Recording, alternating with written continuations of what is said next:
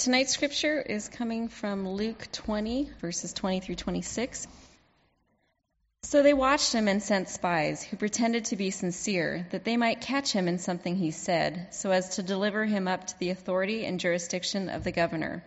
So they asked him, "Teacher, we know that you speak and teach rightly, and show no partiality, but truly teach the way of God. Is it lawful for us to give tribute to Caesar or not?" But he perceived their craftiness, and said to them, "Show me a denarius. Whose likeness and inscription does it have?" They said, "Caesar's." He said to them, "Then render to Caesar the things that are Caesar's, and to God the things that are God's." And they were not able in the presence of the people to catch him in what he said, but marveling at his answer, they became silent. Good evening. Welcome to Regeneration. Let's uh, open up in prayer. Father, thank you for all these folks. Pray, Lord, for a blessing upon their lives, uh, realizing that, Lord, we have many different needs, and uh, we pray, Lord, that those needs somehow are met. Uh, we ask, Holy Spirit, for you to open our eyes, our minds, our hearts to what you have for us, not necessarily what is coming out of my mouth, but as your Holy Spirit is dynamic and working in the lives of every person here. In Jesus' name, amen. If you're new to Regeneration, we uh, just kind of go through the Bible chapter by chapter, verse by verse, and here we are in Luke chapter twenty, and a lot of times somebody will say, "Oh, you know, how did you know I was going through this?" or "I needed to hear that." The Holy Spirit is at work here, and strongly believe that. And so here we are in verses twenty through twenty-six is what we're going to be talking about. And if you've been with us the past several weeks, or actually the past several years, we've been studying the Gospel of Luke. And um, so here we are in Luke twenty. And you'd notice, if you've been with us for however long, that the attitude of the antagonist in Jesus' life, the opposition to Jesus, has becoming uh, more and more hostile towards him. And there are these challenges that they are issuing, one right after another, confronting Jesus, and now they're coming to Jesus in the form of these kind of trick questions that are seeking to corner Jesus and to present him as a fraud, because he's getting closer and closer to declaring himself as the Messiah, and they are not liking this at all. So the first confrontation in this chapter is actually back in verse two, when the chief priests, scribes, and the elders came up to Jesus, and they said to him, "Tell us by what authority you do these things, or who it is that gave you this authority." Now, keep in mind that if Jesus said God or heaven, they would attack him and they would kill him, and it was just not the right time for that. So Jesus didn't say that, nor would Jesus say man, because if he said, "Oh, man gave me the authority," it would just be a lie. That, that's not true. So instead of answering the question outright, because these are kind of no-win answers, either way he goes, these are no-win answers. So he kind of turns the tables on him, not to dodge the question, but because by their answer, they are going to answer their own question. So he goes on to ask them a question. He turns the table and he asks them the question, "Was the baptism of John from heaven or from man?" And the right answer to that question is the same answer that they were seeking from him. And so instead of saying God or heaven, they said, "I don't know. We don't know." And so Jesus said, eh, "Neither will I answer you." And so there's this hostility that is brewing, because every time Jesus is being confronted by these guys, he's kind of outsmarting them, right? He's kind of giving them uh, answers to their questions that aren't kind of helping them corner Jesus. Then Jesus told this parable of the tenants, which they knew was about them. And then as that parable ends in verse nineteen, it reads this: "The scribes and the chief priests sought to lay hands on him at that very hour, for they perceived that he told this parable against them, but they feared the people." So you get this sense that this hostility is growing, that it's just it's just coming to this boiling point. And now here we are in tonight's scripture. The religious leaders make another attempt to trick Jesus, or, or to kind of corner Jesus by this question. Verse twenty-two, "Is it lawful for us to give tribute to Caesar or not?" And so we'll unpack that a little bit more later on in this message. And the last trick question in chapter twenty actually comes from the Sadducees. And we'll take a look at that uh, next week. And if you have any question of who the Sadducees are, you can use a little memory thing that I grew up with. The Sadducees didn't believe in the resurrection. So that's sad, you see. So that's just how we remembered Sadducees and their thoughts and stuff like that. So they denied the resurrection or a resurrection. And so we'll get into that next week. And I find that kind of fitting because we also have a baptismal next week and talking about resurrection, stuff like that. I, I just love how the Holy Spirit works these things because we didn't plan that. So it's kind of cool. Now, all of these kind of hostile confrontations are just building up to the point where they want to kill Jesus. They want him out of the picture. And it begs the question, why? Why would they want to do that? Why would they have all of this premeditated hostility leading to a premeditated murder? Why all this kind of stuff? Well, to get a background as to why, we, we need to look at the history of this, how this has started brewing. We have to look at the starting point. And the starting point, all of this, if you do a word search in terms of Pharisees and kind of the conflict that arises from them, you'll find that the first time it's shown in the Gospel of Luke is back in chapter five. So let's go back there. Let's go take a look at chapter five, starting in verse seventeen. On one of those days as he was teaching, Pharisees and teachers of the law were sitting there, who had come from every village of Galilee and Judea and from Jerusalem, and the power of the Lord was with him to heal. And behold, some men were bringing on a bed a man who was paralyzed, and they were seeking to bring him in and lay him before Jesus. But finding no way to bring him in, because of the crowd, they went up on the roof and let him down with his bed through the tiles into the midst before Jesus. And when he saw their faith, he said, "Man, your sins are forgiven you." And this is the key verse into what this conflict is about. And the scribes and the Pharisees began to question, saying, "Who is this who speaks blasphemies? Who can forgive sins but God alone?" Now keep this in mind as we move forward, and, and here we are in chapter twenty. The scribes and the Pharisees were the folks who were responsible for answering the questions the people had about the Scriptures. So, "Rabbi, how do we interpret this?" Or, "You scribes, you've been studying this. What does this mean?" And so these rabbis, these scribes, these Pharisees were accustomed to answering questions that the people had about their faith, about the Scriptures. But here they had questions for one another. Who is this guy? What, what is all this about? Now, why did Jesus forgive the man's sins rather than heal him from his paralysis?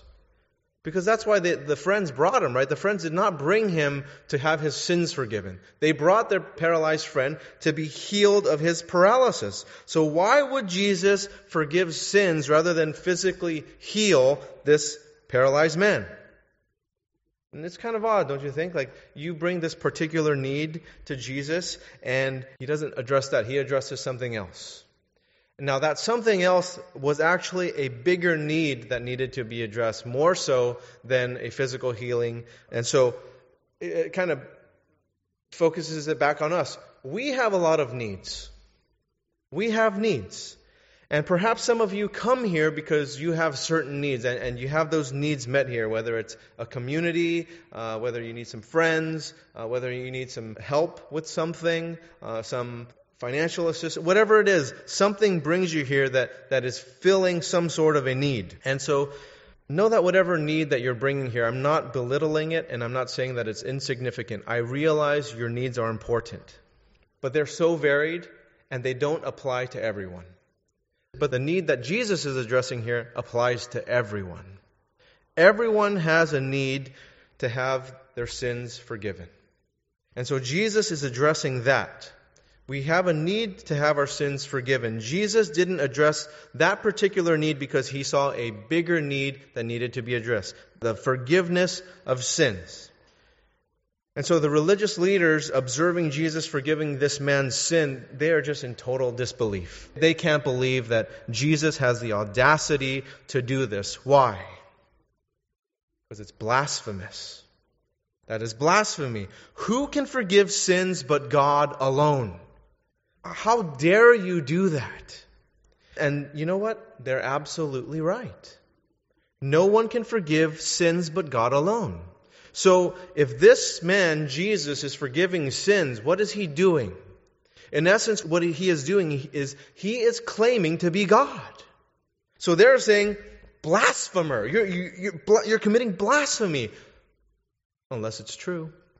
If it's true, then that's not blasphemy. That's just truth. But they didn't even consider that an option. That's not even an option to them, because for them, God is unknowable. God is unreachable. God is transcendent. We don't even dare to pronounce His name.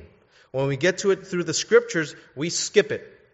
Right? So when you get to the, the name Yahweh, they skip it. They don't say His name when they're reading the Scriptures. And it, let's take it a little bit further. The Essenes, the sect that John the Baptist was a part of out in Qumran, and they found that's where the Dead Sea Scrolls were found. Whenever they came to the, the name of God, they would write His name down. They would put their writing utensils down, and they would go take a ritual bath in the mikveh bath, get all clean and bathe, come back out, and then start writing again, because they had this great reverence for the name of God. So if you got to a passage that had God's name in it like several times, those were some clean guys. You know, they just kept coming in and out and in and out. And this is, I shake their hand. So His name, God's name, He is revered. And, and this guy who was an illegitimate child, whose mom, who's your dad? You know, who's your daddy? Right? Like, so they, they're like, your mom's a scandalous woman. Who knows who your dad is? In fact, the dad that you claim is your dad, he is like nobody. He's just some carpenter guy. Some guy from Galilee. He's a nobody. And and you're a nobody. Who, where were you educated? All of us, we, we're from all the good schools. Here, here's some guys from Galilee, which isn't the, the good schools. Uh, but the guys from Jerusalem are here, and they, they're all here, and they're like, no way. Who are you? You're, you're nobody. And so I don't know if you've, you guys have ever thought about this, but the paralytic guy that was put down, he's just laying there, right? And and Jesus and those guys are having this conversation, and they're saying, blasphemy, and uh, who can do this besides God? And I can just imagine the guy who's like signaling to his friends, he, he can't move, right? He's a paralytic, he's like, get me up, get me up, get me up, get me out of here. And he, he's just hopeless, and those guys are like, you're too heavy, man. You're just totally dead weight. You're not even helping us. You're just going to lie there. You're there. And it's, he's just like, this is so awkward. These guys are just yelling back and forth, and I'm just lying here. This is so weird. Why did you guys break the guy's house and let me down here? Anyway, continue on in Luke five, verse twenty-two. When Jesus perceived their thoughts, He answered them, why do you question in your hearts? Which is easier to say, your sins are forgiven you, or to say, rise and walk? What's easier to say? What do you think? Not what's easier to do, but what's easier to say. Obviously, it's easier to say, your sins are forgiven. Isn't that obvious? Because you can't verify that. I can say that to you, your sins are forgiven. How do you prove it? You cannot empirically prove that your sins are forgiven. But if you say to rise and walk is easier, that's not true, because if you say rise and walk and you don't, well, empirically there's proof that you don't have authority to do that. So there's no proof there. You, you can't tangibly verify that your sins are forgiven like you can tangibly verify that you can rise and walk. So there's an empirical proof as witnesses with your own eyes that you can attest to seeing a former paralytic rise and walk. So it is much easier to say, your sins are forgiven. But that you may know that the Son of Man has authority on earth to forgive sins, He said to the man who was paralyzed, I say to you, rise, pick up your bed, and go home. And immediately he rose up before them and picked up what he had been lying on and went home glorifying God. And amazement seized them all, and they glorified God, and they were filled with awe, saying, we have seen extraordinary things today. If Jesus was able to say the more difficult thing, rise and walk, and that came to fruition, doesn't it make sense that He could say the easier thing, and that is true? That comes to fruition. That's the easier thing. I said the harder thing, and that's true. So if I say the easier thing, that's true. I'm proving that to you guys. I can forgive sins.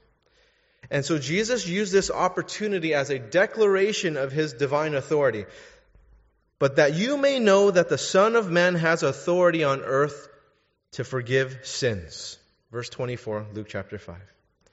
Now, forgiveness is at the core of the gospel. We need forgiveness. You and I have been born with a sin nature. You're like, oh, how can that be? A baby's just born and there's no sin nature. You are born sinners.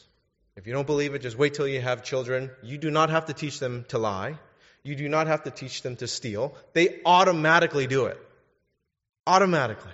All three of mine have done that. Right? And so here we are. And, and what did the angel of the Lord say to Joseph in Matthew chapter one, verses twenty through twenty-one? Joseph, son of David, do not fear to take Mary as your wife, for that which is conceived in her is from the Holy Spirit. She will bear a son, and you shall call his name Jesus, for he will save his people from their sins. Forgiveness. Forgiveness. It's, it's a need that all of us need, even though some of us may deny that need. It's something that we all need. And this is not an intellectual problem. This is a problem of the will. This is a moral problem. And so the challenge continues for those who deny that they need forgiveness, even though you in fact do. The degree in which you and I realize our need of forgiveness is the extent in which we understand the gospel. So if you come to Regeneration week after week, listening to the gospel, and you just walk out week after week unchanged in your realization that you're in need of forgiveness from your sin, I encourage you to just keep coming. Keep coming, because I am praying for you. Maybe I don't know you by name, some of you I do. Maybe I don't know you by face, but some of you I do. I am praying for you, and I am hoping for you, that you will one day realize these things. I was talking to a person because I sometimes I need these encouraging things. And so I was talking to this gal about her testimony. And she shared with me how she got saved uh, eight months ago. And actually a person from this church years ago met her at a gym and was talking to her. And that person has been praying for her every day. And she moved away. The person that introduced her to Regeneration moved away, gave her her old Bible, and so she was really moved by it, and she's been studying that same Bible. And so eight months ago, after years of praying for this person every day, and to put her on the spot, she's getting baptized next week. That's who it is. She shared with me the story that God is working in our church. It's not just made up stuff. Like, these people are right before us. God is a long-suffering God. God is a God of justice. And He loves you so much that He sent His only Son to die for you so that she is not guilty of her sins any longer. She is cleansed. If she accepts that by faith, which she has, and it's the same invitation to you, that if you accept Jesus as your Lord and Savior, you are cleansed of those sins, and no matter how hard you try on your own, you can't earn that forgiveness. That forgiveness is a gift from God. Because God is just, you are accountable for your sins. Forgiveness is a gift given to you in faith, where God Himself came in the form of man, in Jesus, who died for you on the cross to pay the price of sin. Your sin. It wasn't His sin. He's sinless. And then He rose from the dead to show you that there is a victory over sin. Not just death, but sin. And so this was the problem for the religious leaders in Jesus' day. They couldn't accept the fact that God was such a loving God who desired to save sinners. They just figured, oh, He's the God of Abraham, Isaac, and Jacob, and you know what? We're in. Because we are part of the right lineage, we're part of the right people. You know, God came and the promises are for us, that land is for us, everything's for us. Forgetting that it is in God's character to love, no matter how messed up we can be, even us Gentiles. That it's for us. And God is a God of redemption. He loves freeing the captive. He loves saving the lost. He loves redeeming the most unworthy, giving sight to the blind, healing the broken, feeding the hungry, clothing the naked. He loves being God. But the scribes and the Pharisees were more interested in just kind of like creating their own little club where they study their own scriptures and do things for themselves and, and all this kind of stuff and being insulated, just like many churches today. It's not really all that different, right? There's some churches out there that's the same thing. It's just a club. Take care of our own thing. Let's have our own groups for our own people. Let's do our own thing for our own people. And they're not getting the gospel out there. They're not getting the word of God out there. Let us not forget that Jesus was hanging out with sinners.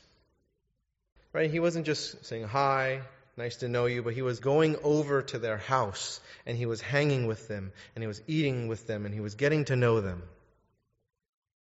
This past week, my eldest daughter and I, we stopped by a, a motel to visit this homeless couple that I've I've known for over ten years. He was at our church when we were out at this nightclub, and his name is Tom. and Tom is at the same freeway exit on fifty-first street. You know, where the Arco is and the Big Sale Betty's and Genova and all that kind of stuff. He's there. If you see a guy with an oxygen tank, that is Tom. And Tom and Lily, Lily is completely blind, and she has been blind since two thousand four, I think, or two thousand two.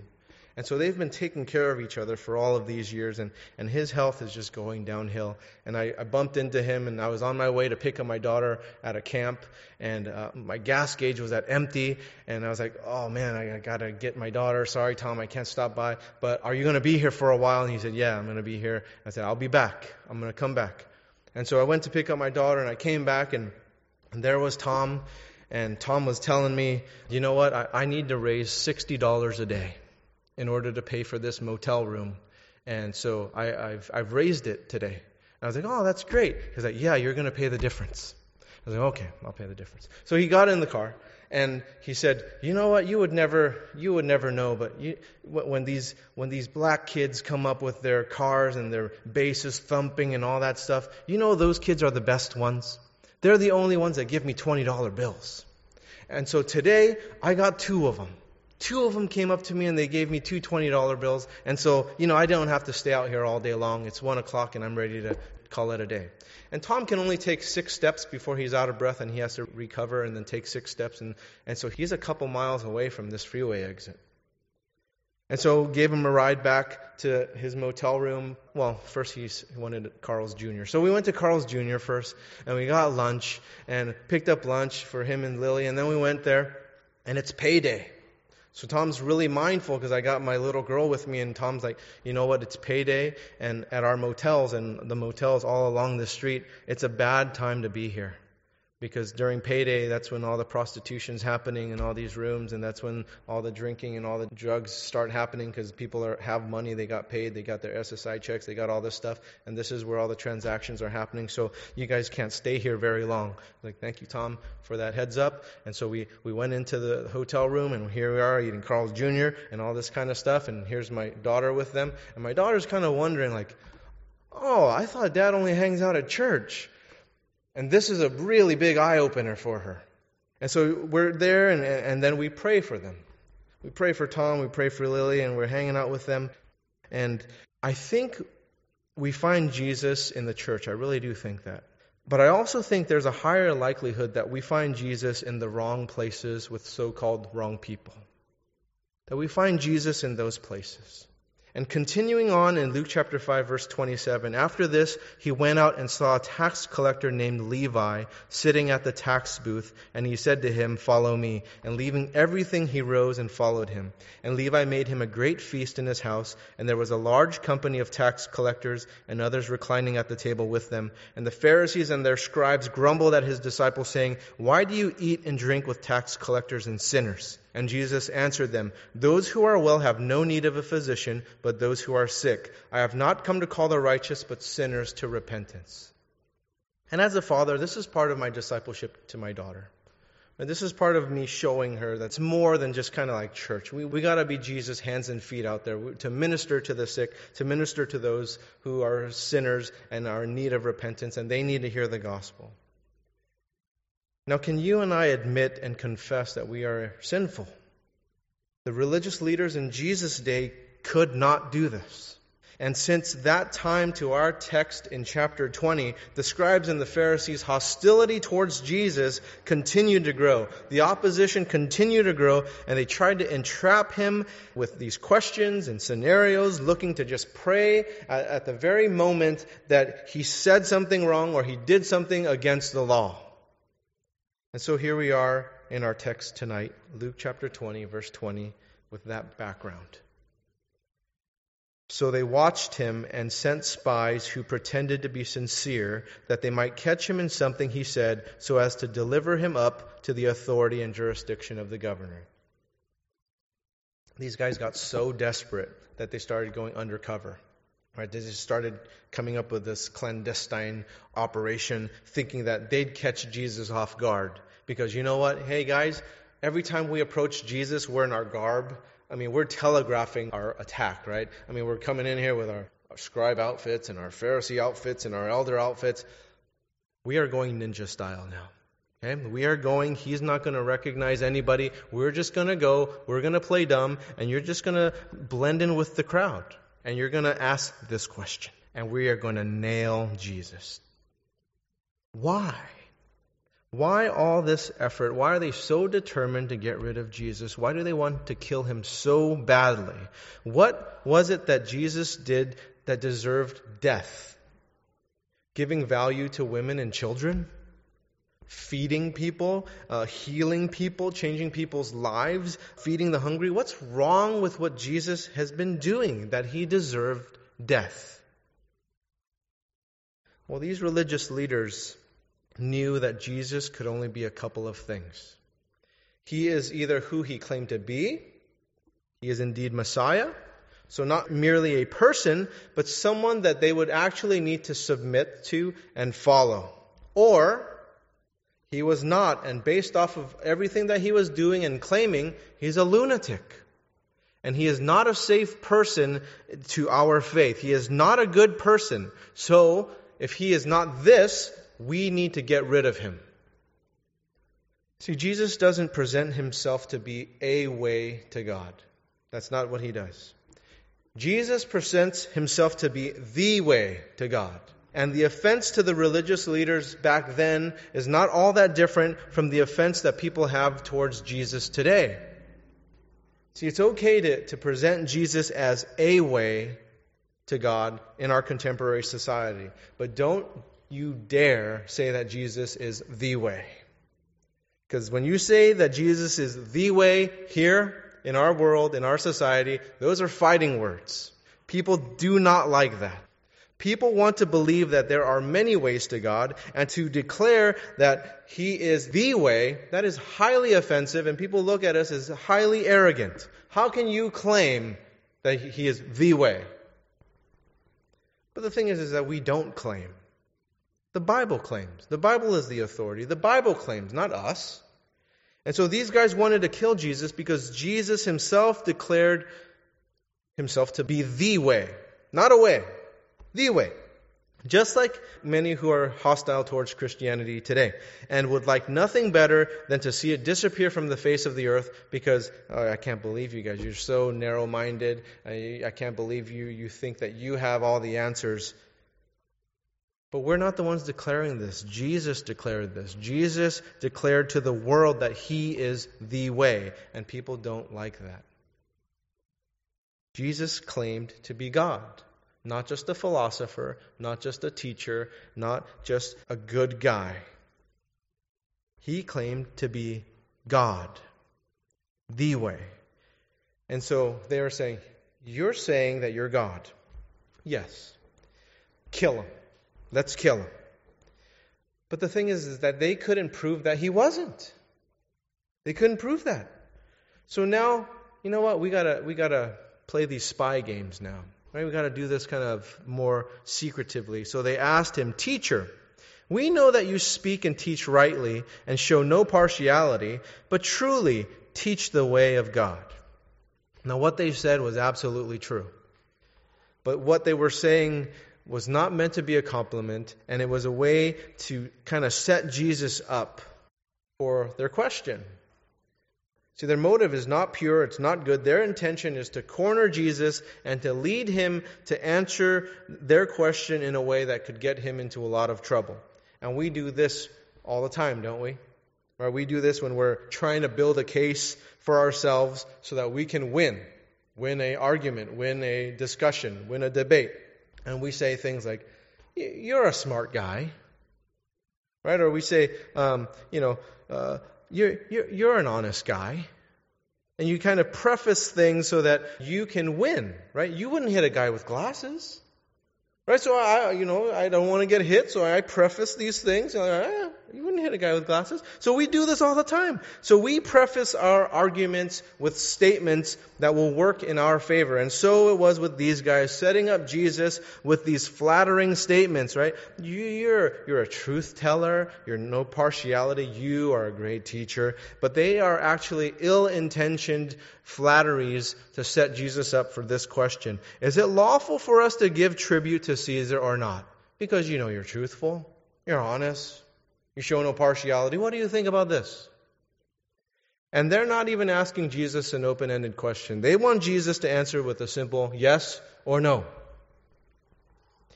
Because whichever way Jesus answered, he'd be in hot water. He'd be in trouble.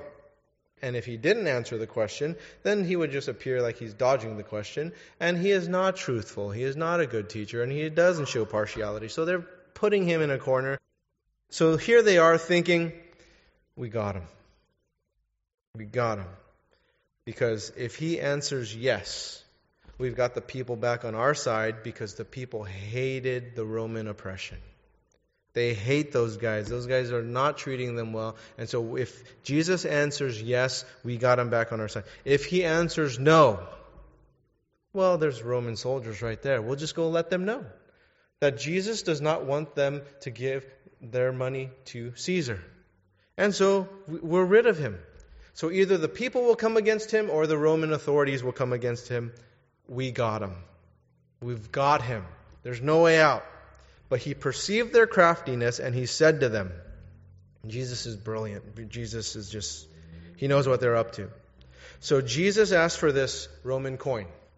It's called a denarius, and it's a silver coin with Caesar's image on it. And so Jesus is proving to them, we are under Roman occupation. Right? Caesar's face is right there. Caesar rules, and everyone there knew it. Everyone knew that they were under Caesar's authority in this land. So he got this coin and he said, show me a denarius. Whose likeness and inscription does it have? And they said, Caesar's. And so these guys are just salivating, right? They're like, oh man, he's just trying to buy time. Where's the coin? Show me the coin. Yeah, whatever. Like, come on, just say it. Either way, people or Romans, we got you. We got you. And so obviously it's Caesar's, so who knows, these guys must be thinking like, oh, the people are going to turn on him. This is so great. He's he's leaning towards Caesar. And so he's saying, so this is Caesar's kingdom. And wherever Caesar ruled, there was his image on a denarius, and this denarius was used within the entire empire, the only Roman currency that is accepted within the Roman Empire, or different currencies may be accepted if Caesar deemed that acceptable, but nothing else. And it's the same everywhere else in the world, right? You you can't go to the farmer's market and, and try to buy some stuff with some euros, right? You can't, you can't use a euro, not the Greek sandwich. The, the the currency, the euro, right? And so you can't do that, and you can't go to a restaurant and use a Japanese yen. Right? Like, oh yeah, we're going to uh, ganbai or whatever. Here, Japanese yen. Even if it's a Japanese restaurant, they'd be like, give me give me money. The, the yen doesn't work here. Right? So you, you can't do that. And try buying gas with the British pound. Right? You're like, but this is British petroleum. Why can I not use the British pound? It just doesn't work. Now, on the other hand, if you tithe here or if you give offerings here in other currencies, perfectly fine. Perfectly fine. We take it. We will take it. Now, the city of Oakland doesn't take Swiss francs. Right? Try putting in a Swiss franc into one of those parking meters. It's not going to work. It doesn't recognize that. So it has to be the currency of a particular nation or what the nation deems acceptable. So we were just in Israel last month, and the vast majority of places accept the U S dollar. They take it. They accept it. So there's cases like that where they do. But if you flip it around, if I go to Blue Bottle in Jack London Square and I use some of my shekels and I try to pay with that, they were looking at me like, what is this? What is this? This is not acceptable here. We don't take shekels. Now, if you find out that they do, let me know, because I have a lot left over from last month and I'm, I don't know what to do with it. So, so it has to, maybe I'll tithe it. We accept it. So it has to be the currency of the particular nation, right? So he said to them, then render to Caesar the things that are Caesar's, and to God the things that are God's. And these guys are thinking, what did he just say? He's supposed to answer yes or no. He's supposed to answer yes or no. That's it. What is this? Render to Caesar what's to Caesar's and God to God. Just say yes or no. What is this? All this stuff. They thought that they had him. They thought that, oh man, we were so good. Our, our, our question is so good. We cornered him. We had him. But Jesus simply pointed out to them that you know, since we're under Caesar's rule, we have to pay to Caesar what is his. Right? The, and the use of the Roman currency and, and us paying taxes, we have to honor Caesar as ruler of the empire here. But, he says, remember that even in paying Caesar what is Caesar's, don't forget that the ultimate loyalty is to God.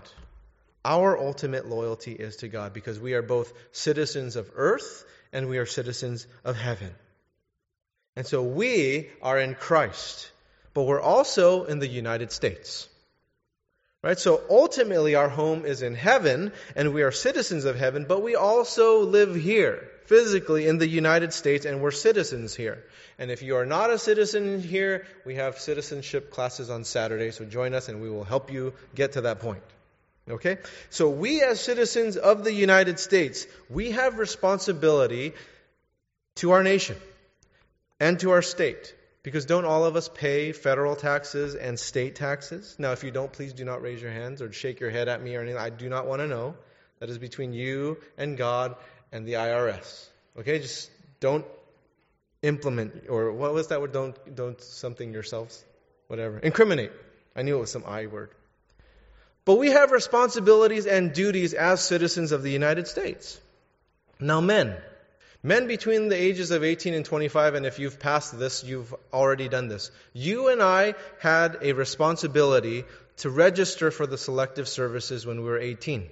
Again, do not tell me if you didn't do that. Right? Just keep your hand between you and the federal government now. But we had a responsibility to do that as men, as citizens in the United States. So we have responsibilities to our nation, to our state, to our respective counties, cities, neighborhoods, communities. We obey the governing laws of the land, of where we live. We submit to God's laws as well, and we submit to the laws of the land where we live. Now these guys wanted to corner Jesus into just saying yes or no. Just say yes or no, because then we have you. You know, if you say yes, then you know what? We don't have to do anything. Because you will be the target of the zealots. Because the zealots hate the Romans. And you even have a zealot inside your inner circle as a disciple. He'd kill you. Right? And so we don't have to do that if you say yes. If you say yes, we got you. Because all the people are, are there and we don't even have to worry about it. If you say no, we don't have to worry about you anymore. Because, you know, if you say no, I'm going to tap that Roman soldier on the shoulder and say, this guy doesn't want to pay Caesar his due. He's saying we don't have to pay. Really? You're arrested, you're thrown in jail, and he's rid of. But no, Jesus does not do that. Jesus said, you live in the Roman Empire, render to Caesar what is Caesar's, but your soul, that's God's. And your life is to be rendered to God. Caesar has his image on the currency, so render to him what is his. You are made in the image of God, so render your life to God. We are to obey the secular authorities and the laws thereof as long as they are not in contradiction to the law of God. Now, I don't have time to get into all the issues between church and state debates this evening, but let's just use something as an example, like the Bay Bridge. Say the Bay Bridge is built, and it is a mandate, it is a law by the state of California that we are to worship the Bay Bridge. That contradicts the law. That contradicts the law of God. I will not do it. I will go to jail. That's not something I'm going to do. What I will do, though, is I will be thankful for it. I will continue to pay my fast track. I will continue not to violate the carpool lane. I will bring three or more people. I will go to the casual car. I will stay within the speeding limits. I will do all that, but I will not worship that. That steps over the line. But the other stuff does not contradict the laws of God. I will continue to do those things. So let us understand that as followers of Jesus, we don't make the subject of one's political freedom the top priority in our life. Right? The disciples of Jesus do not make the concern of her or his political freedom the number one priority in their life. So we're thinking about, oh, you know, we need democracy all over the world. We need equal rights. We need all this kind of stuff. Is that a biblical mandate? I don't think it is. I, I, I don't read that. So why are we fighting about that all the time? Why are we trying to fund the government to do that all the time? Because is that a biblical mandate? See, how many people make political freedom as it relates to the church a bigger issue than it really is? Right? Making demands and requests for various freedoms that aren't necessarily contradicting the Bible.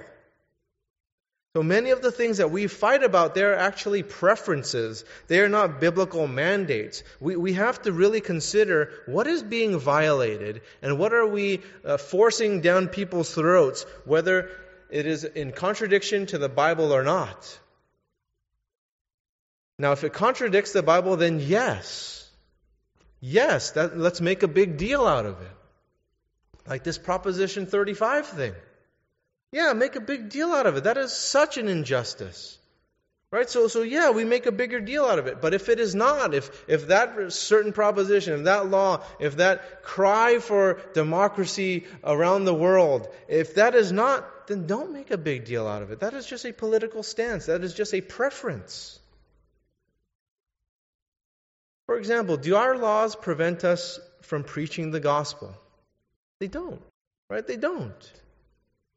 So do we have a law that we can only have one child and that if we have more, the, the mother will be jailed, she will be forced to have an abortion, she will be fined, and then she will be forced to undergo sterilization? See, that I find as unbiblical. That's not biblical to do that to somebody. So that is something that we are to fight about, to stand against. You guys remember uh, Chen Guangcheng, the Chinese civil rights activist? He escaped from house arrest. He was under house arrest for nineteen months because he was bringing this issue of forced uh, sterilization, forced abortion of women who had more than one child in China. And so he escaped. Uh, he went to a U S embassy in Beijing, and, and the, he was there. Now, that guy is blind. That dude is blind. And he escaped from house arrest. He sustained a foot injury. He, he broke his foot. And between where his village was and to Beijing, he fell over two hundred times in that journey. That is a bad dude. I want to meet that guy. That guy's a bad dude. See, we don't have a law like that for us to take a stand, because if that law was here, yeah, I would I would tell the church, let's take a stance against something like that. That is very unjust, and that is against the Bible to force people to do that. Now, do our laws demand or require anything of us in which, if we obey them or submit to them, will make us violate the law of God? And that's the question to ask. That's the lens, that's the filter to run through. Does it make us violate the law of God? And there are parts of the world where these types of laws exist right now, but let's be careful which laws we fight about, what we're trying to get out there. And so sure, there are laws that exist that we don't like. I know that. But do they violate the law of God? Now, even under the most oppressive regimes, like the ones that Jesus and his followers experienced under the Roman Empire, ask yourself this: did Jesus and his disciples fight that?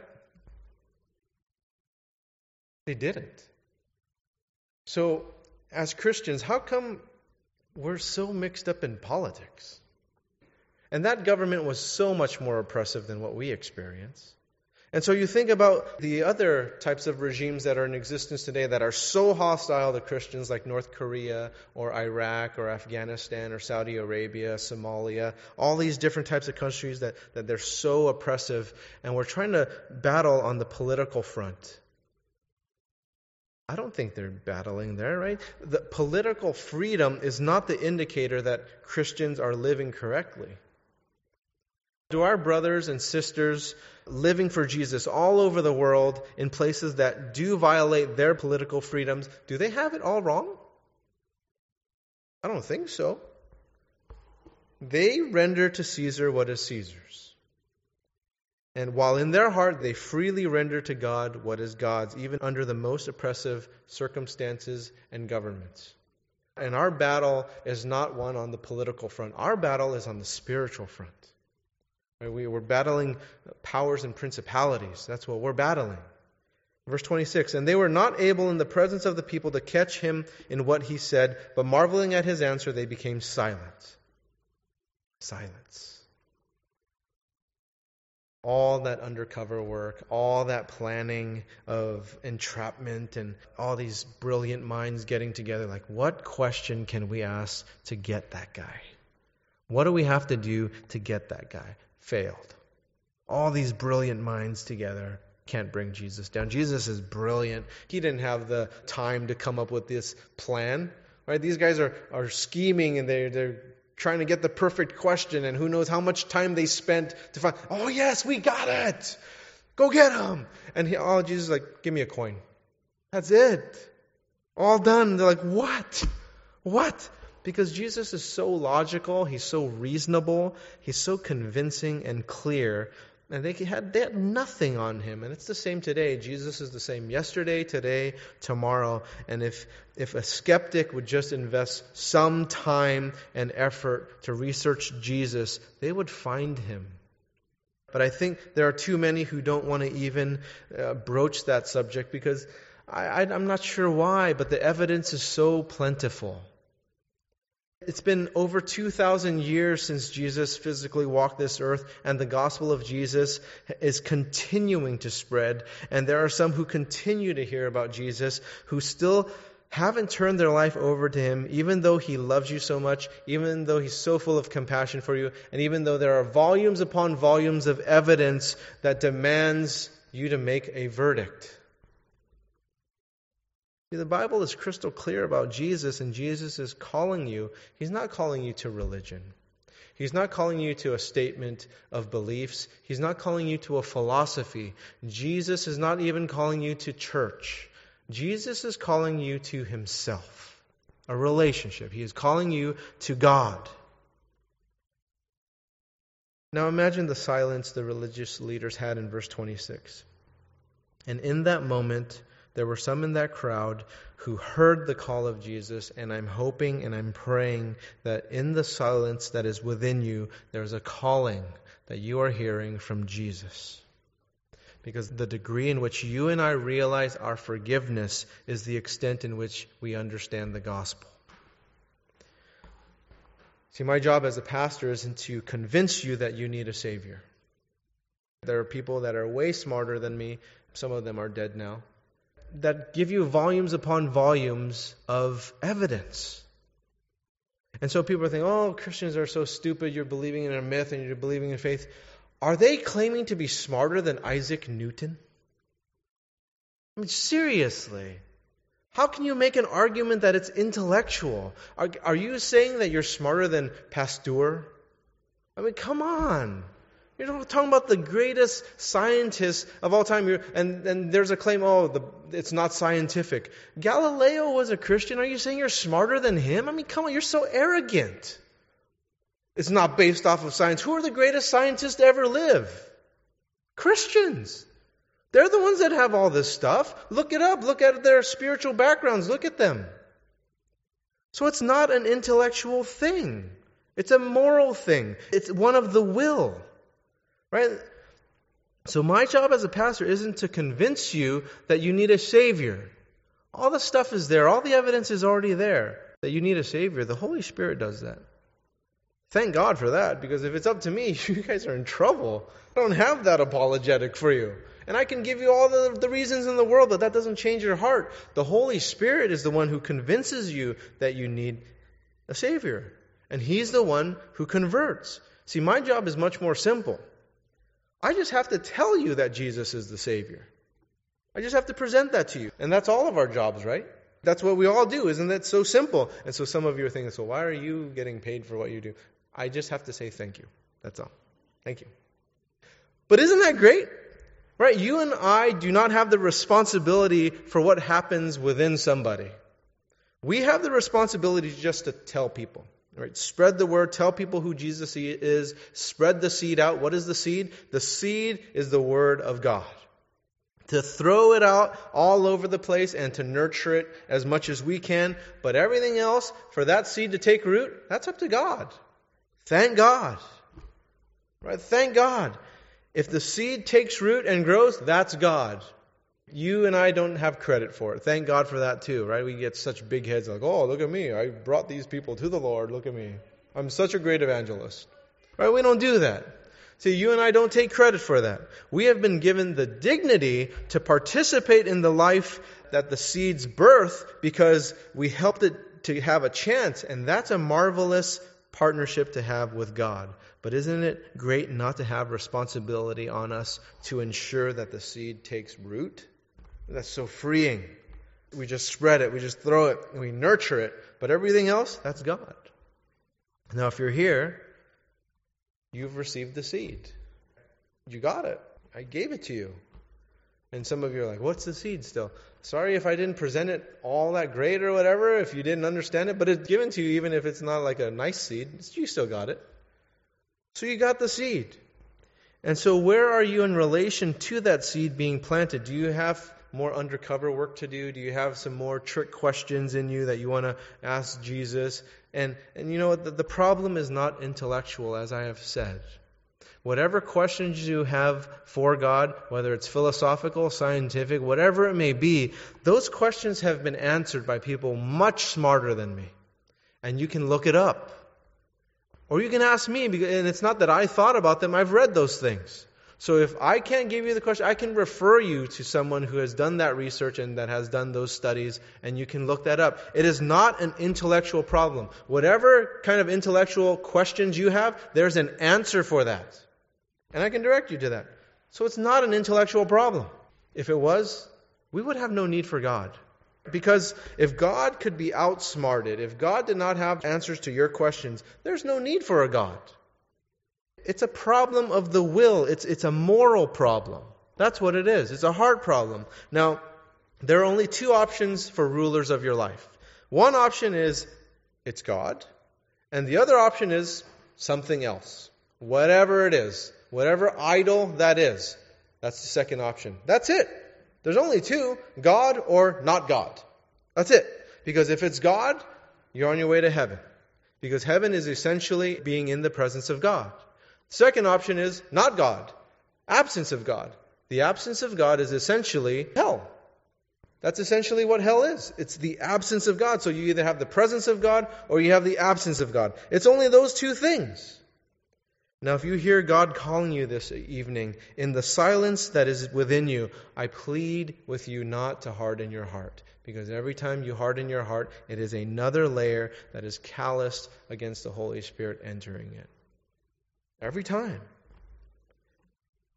If you hear the Holy Spirit prompting you, tonight is the time to respond to that call. Please do not continue to harden your heart.